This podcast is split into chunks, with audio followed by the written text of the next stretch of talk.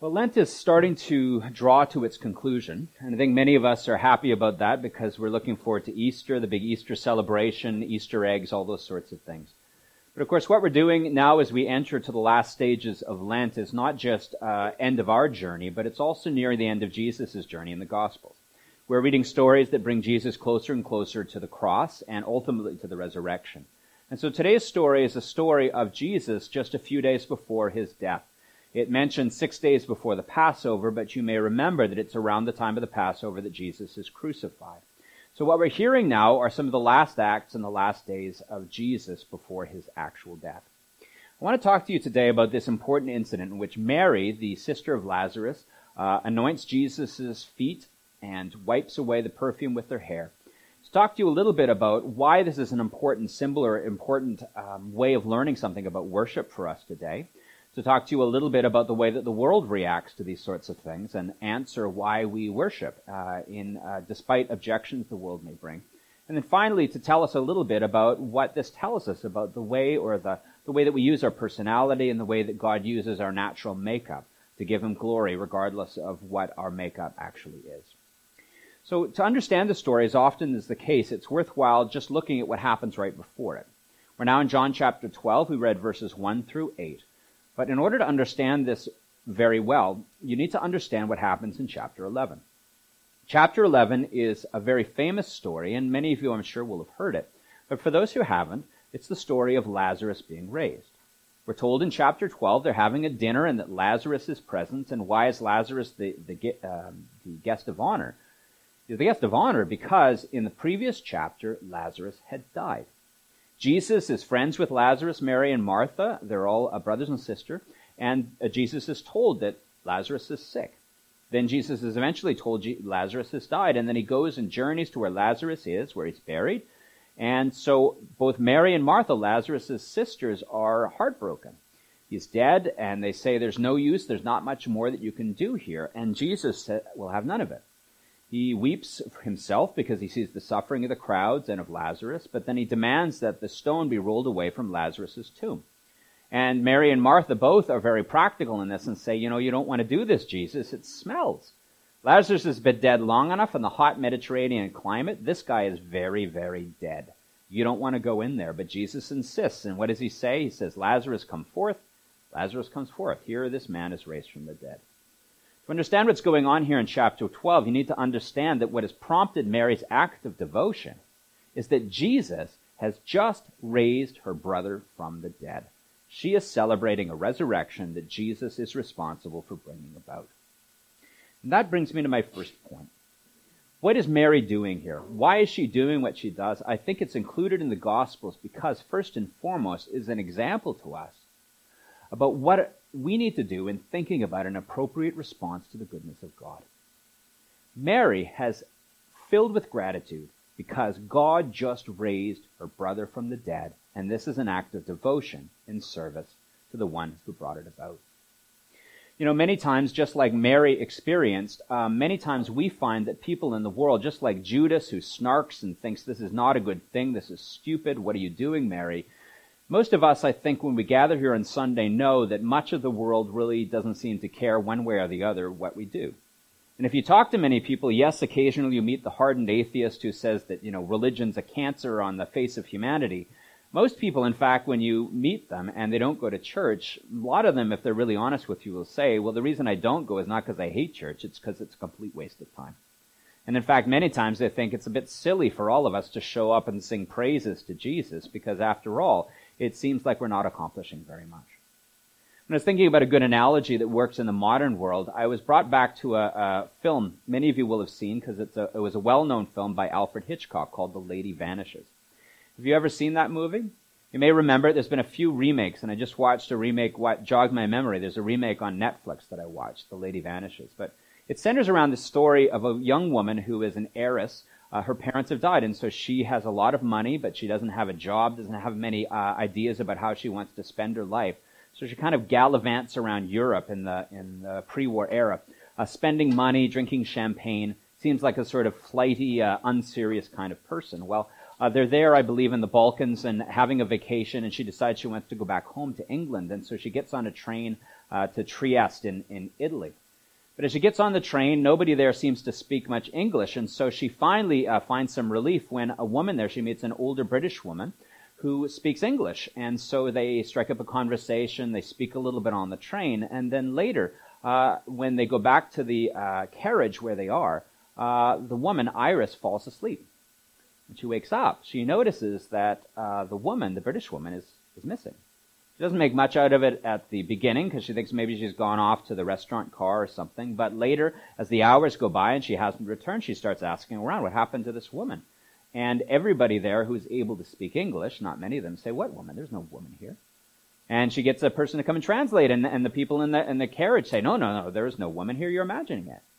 So eventually she starts wondering, am I crazy? Did I imagine this? And then uh, she she decides, no, she wasn't. I, I, spoke with this woman. I know she was really there. And and eventually uh, uh, people all start saying, you're crazy, you're deluded, you're you're bothering us, uh, and and you keep talking about bringing in the police, and this is stupid. Well, uh, spoiler alert, it turns out she was right. There was a nefarious plot that kidnapped this woman, and eventually she's vindicated completely. But she has to put up with all of the jibes and the attacks of everybody. But why does she do it?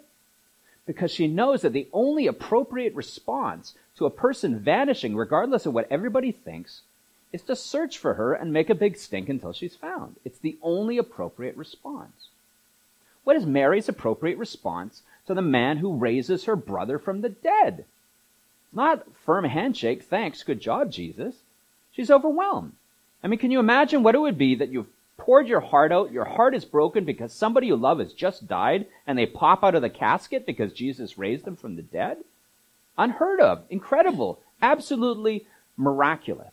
And she's overflowing, doesn't know what to do other than saying, This is one of the most precious things I have. I'm giving it to you as a gratuitous, wonderful show of my love for you. She's attacked, she's criticized, but she doesn't care because she knows the only appropriate response is to pour this out for the person who did this great thing. What do we do when we are impressed with God's goodness? I remember hearing a story about C.S. Lewis and how it is where he was an atheist as a young man. One of the things that started him on the journey towards faith was that he would go out for walks in the English countryside. And he'd go off and see the, the spring flowers coming up, or he'd look up in the starry sky and he'd be impressed with the beauty of creation. And his heart would fill with gratitude, but he had nobody to thank. I began to think, well, maybe all this gratitude is there for a reason because there is somebody that I'm supposed to thank. Sadly, in the world that we live in now, one of the greatest challenges the church has is that we live in a world that has come to believe there's nobody up there to thank. It's not always that it's hostile to religion, but it's come to embrace uh, the idea that we're here basically by accident. You know that famous phrase uh, by the philosopher uh, Friedrich Nietzsche Many will know his most famous is God is dead, but many of us don't realize what he says right afterwards. He says, God is dead and we have killed him. You know what he meant by that? It's not that God ever existed. He says the idea of God used to be really important to people, to motivate them. But we killed that idea, and we killed that idea because we don't want somebody above us watching over us that we're responsible to. Over time, he lived in the late 19th century. It has trickled down into our culture in which it's come to be believed that because there's nobody above us, when we're filled with gratitude, we have nobody to thank. But what's the appropriate response when I walk around the neighborhood and I see the signs of spring coming, other than to say the person who did all of these things deserves our praise and thanks? It is the only response that's right. Just the other day, I was walking to school with my little daughters, and as I was going there, my daughter said, Look at that uh, robin on the roof there. And I originally thought she said, look at the rabbit on the roof. And I thought, oh, well, that's pretty impressive to see. But it was almost as impressive when I looked up and it was a robin, a fat red-breasted robin that showed spring is coming. And now I'm thinking, now that the snow's receded off of my lawn, I can't wait to see the crocuses popping their way up in my flower bed that I planted in the fall. All of those things are things you look at and your heart is filled with what? If your heart's not made out of stone, it's filled with the sense that I'm glad to be alive. The sun is, is out more. I'm feeling longer days. I feel reasons to give praise. What are we doing when we gather here? We're coming on Sunday to say, like, the appropriate response for us is to say, I gotta thank the person who provided these things. The world may say it's stupid. They may say it's a waste of time, just as Judas did to Mary. But it is not a waste of time to do the right thing in the right moment. The right moment is to gather on Sunday to say thank you for what you've given to us. Same thing when we face trials and temptations. How easy is it for us to sink into despair when we lose our job or a relationship breaks up or somebody gets sick? We're at the end of our abilities. What do we do? Crush ourselves in despair? We kind of veil over with this sunny optimism that goes nowhere and is founded in nothing? No. What do we do? We come to implore, to ask God and say, My strength has come to an end. What's the only thing left for me to do? It's to implore the one whose strength hasn't come to an end. We worship on Easter because we recognize Christ has victory over the grave when our power comes to an end, his does not. When we gather on Sunday, don't for a moment think that what we're doing is something useless and stupid. It makes entire logical sense. Because the fact is, is that some actions demand a grateful response, and that is what the goodness of God demands. We gather and we say, God, we want to give you praise because we see the good things you have done. But there's another aspect to what Judas complains about, isn't there? Not only does Judas say, uh, um, this is a waste, he also says something really interesting and cynical. We're told this. Why was this perfume not sold for 300 denarii? And a denarius is about a day's wage. So it took about a year uh, of savings to buy this. So why was it not given for 300 denarii and the money given to the poor? And he said this not because he cared about the poor, but because he was a thief. Kept the common person used to steal what was put into it. He's making a big show and saying, look, this could all be given to the poor. Doesn't that make a lot of practical sense? But of course, we're led into the real reason he cares. He cares not just because this is a gratuitous display. He cares because he would like to feather his own nest, right? You know, one of the most common objections you hear from the really hardcore critics of religion is to sort of say, it's a waste of time and resources. Why are you giving your time to the church? Why are you giving your money to the church in service of God when it could be used in so many more productive ways? Now, of course, sometimes we think, well, that actually makes a little sense, doesn't it? Of course, we all know atheists or people who don't identify as believers who are good, caring, giving, who devote a lot of themselves. And we also know the opposite you know, I'm sure have all run into, I hope nobody in our church, but have run into Christians who are kind of jerks, who seem miserly, who are quick to criticize, who don't bring joy and light to the world around them, but the opposite. But you know what's interesting though is that statistics tell us that even though you have those cases, in fact, people who are religiously observant, and Christians in particular, are people who are noted for giving much higher than average of their time in terms of volunteering and much higher than average in terms of their giving to charity. It's interesting that I bet if you went and asked everybody in the room, what do you do uh, for the world around you, you'd be surprised at the number of people who give their time and their efforts to the Legion, to the Canadian Cancer Society, to animal welfare, to uh, helping out the disadvantaged. Look at the number of people who sign up for Bud Club when you have it, for example. You don't get anything out of that in terms of time or money. What do you get other than the joy of actually helping uh, children who don't always have a club to join? So often what happens when you gather in church, you come to worship and praise God, but one of the things that is encouraged is that when you love God and give more to God, miraculously and wonderfully, God's grace works through us to encourage us to give more to the neighbors who are made in God's image. It's not a mistake or a coincidence that Jesus says the two important laws are love God and love your neighbor, because when you love God truly, you begin to love your neighbor because that's what God does. When we follow Jesus, what is his love? His love is not just, Father, I love you. My love is, I give my life for those who have come to serve and washes their feet and serves them in incredible ways. What happens? One of my roles as a preacher, one of the roles the scriptures gives us is not just to say, God loves you and pat you on the back. I mean, after all, we don't just come here and, and join hands in a circle and sing kumbaya and tell everybody how awesome they are. One of the important roles I have is to challenge you to come here and ask yourself, are you looking at your own life? Or come in Lent and say, are there things you need to change in the way you treat your neighbor, your wife, your children, your coworkers? Are you faithful in giving and serving to this world? And I can tell you, if I'm not doing that, let me know and I'll give you a bigger tongue lashing next week because it's deeply important. We don't just come to have a warm bath. We come to be challenged to serve the world that God loves. Yes, it's entirely possible sometimes when people criticize Christians for giving too much of their time and money to the church, and churches can be inward focused so much that they do nothing for the world. But I can tell you, churches that are alive with the love of God, I believe very strongly are the churches who have the biggest impact in the world because it is impossible to love God, First John tells us, and to hate our brother or sister. When we love God, we cannot help but love and serve the neighbors who are made in God's image. You are challenged when you gather here each Sunday to make sure that when you go out into this world, you are encouraged to love it and to serve it well. Here's another thing that I find really interesting, though, about this passage, and I think is really important for us to embrace. Do you notice how Mary, of course, gets criticism from Judas, and, and Judas criticizes this in general? I can't help but notice that many times this kind of act of devotion is the kind of thing that ends up being criticized even in our modern world. Many of us who are uh, outside of the church, of course, will say, well, yes, this is silly for the reasons Judas mentioned. But I also know that many times throughout the history of the church, the kind of devotion Mary shows is in fact a devotion that is frowned upon. We are here in an Anglican and a Lutheran church, and for good or ill, the Anglicans and Lutherans tend to have a reputation of being a little bit dour and suspicious of enthusiasm, right? The kind of stiff upper lip uh, British uh, nature maybe is there, that stern German efficiency, no offense, uh, can sometimes make people feel like what you gather to do when you come to church is we get through the liturgy, we do this and this and this. Think about how we describe the church. It's a service. Uh, in German, of course, Gottesdienst. It's the divine service or the service of God. It's your duty to get this thing done. And that's why sometimes when you come to church, uh, you can kind of get the impression you're coming in for like a doctor's visit. Like, let's get this done, get it out of here, and we're out there into the world, right? And in that kind of context, you can easily feel like, wow, I, I really feel emotional. Uh, Christ has really made an impact in my life, and I really feel like I want to pour it out in praise and, and think, everybody's rolling their eyes and shaking their heads as I'm, as I'm wrapped up in this. I mean, maybe you, you're the kind of person who likes raising their hands in worship, right? Or maybe the kind of person who is poetic or gets emotional about things. Sometimes it's very easy for the church to look at you and say, wait a second, that's just a little bit dodgy, dial it back a bit.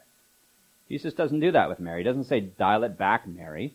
Instead, Mary, he says, is anointing me for my burial. She's doing the appropriate thing, and she's also actually helping prepare me for the great task I have to do. Don't let somebody look at you and say, because you're emotional and you have this passion, that therefore somehow what you're offering is, is less valuable to Christ. In fact, he values what Mary says. Now, it's not written here, but I think it's also really important, though, to say that the opposite can be true. I grew up in an evangelical church, and so when I grew up in, in that environment, there's a lot that was really good about it. one of the things that was a favorite of preachers there was to say how bad Anglicans and Lutherans and Roman Catholics were, right? Uh, and one of the reasons that it was always bad is that you know what they do? They just go and they just repeat all the back and forth, and it's all about the rules and none of the passion. And so, what was the gold standard in those kind of churches? If you really love Jesus, then you're going to be an enthusiastic singer and you're going to uh, have poetic kind of feelings towards Jesus and you have to be really emotional about it and raise your hands and, and you get in that kind of environment where sometimes you sort of think like, what's wrong with me? I'm like, like super emotionally connected here. Am I not a good Christian? The problem is, is that I think many times in Christian life, we tend to think that the personality type that I have is what a true disciple looks like. It's entirely possibly the kind of person who is much more a stoic sort of type and to say that in fact God loves to have your service just as much as he loves the service of the emotional and overflowing and poetic kind of dramatic personality that Mary seems to have. You know, my favorite stories uh, amongst the Christian saints is the story of St. Lawrence. That's who the, uh, the river is named after, just south of us. Lawrence was a deacon in the early years of the church, and at the time the Roman Empire persecuted the church. And so they captured Lawrence and demanded that he recant uh, of his Christian faith and, uh, and start worshiping the Roman gods, and he refused to do it. So they uh, decided that they wanted to force him to do this through torture so uh, terribly. They heated up an iron grate until it was red hot, and then they threw Lawrence on it and bound him to it, and of course it horribly burned his back. But here's the part of the story that I find just so interesting. They ask St. Lawrence and say, um, Now what do you have to say for yourself? And St. Lawrence turns to his executioner and says, You can flip me over now, I'm done on this side.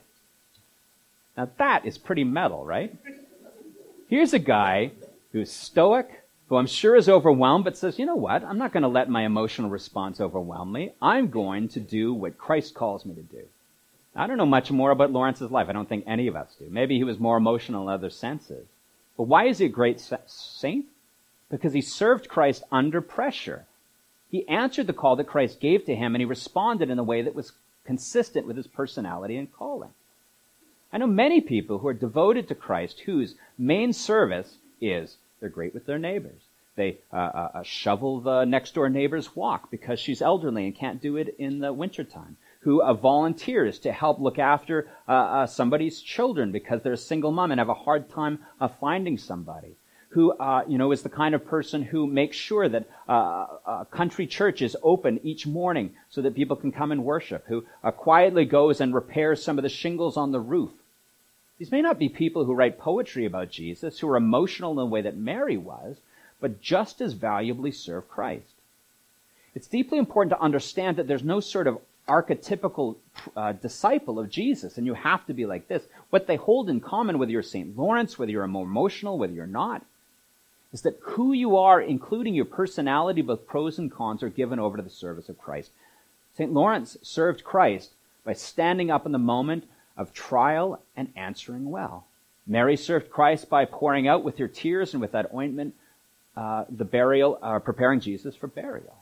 Wherever you come from, the stoic type, the emotional type, or anywhere in between, what's important is not that you conform to the image other people put on you. What's important is you take what you have and you offer it up to the service of Christ and ask how you can call me and use this. What's deeply important for us to understand from this episode is to remember that Christ does call us to respond appropriately to what he does for us. In gratitude, we gather on Sunday to praise God. And also, when we find our strength is weak, the only appropriate response is not despair or sunny optimism. It is putting our trust in God. It is the right and rational thing to do to gather on Sunday and worship. To understand, too, you come prepared to be challenged, to recognize that loving God should help and empower you to love your neighbor better, to be a more giving person reflects the giving and loving nature of Christ. Lastly, to remember that what you're called to do when you come and you worship is not called to be somebody else. You're called simply to present your, yourself at the altar and say, Christ, whoever I am and whatever I am, use me for your greater service.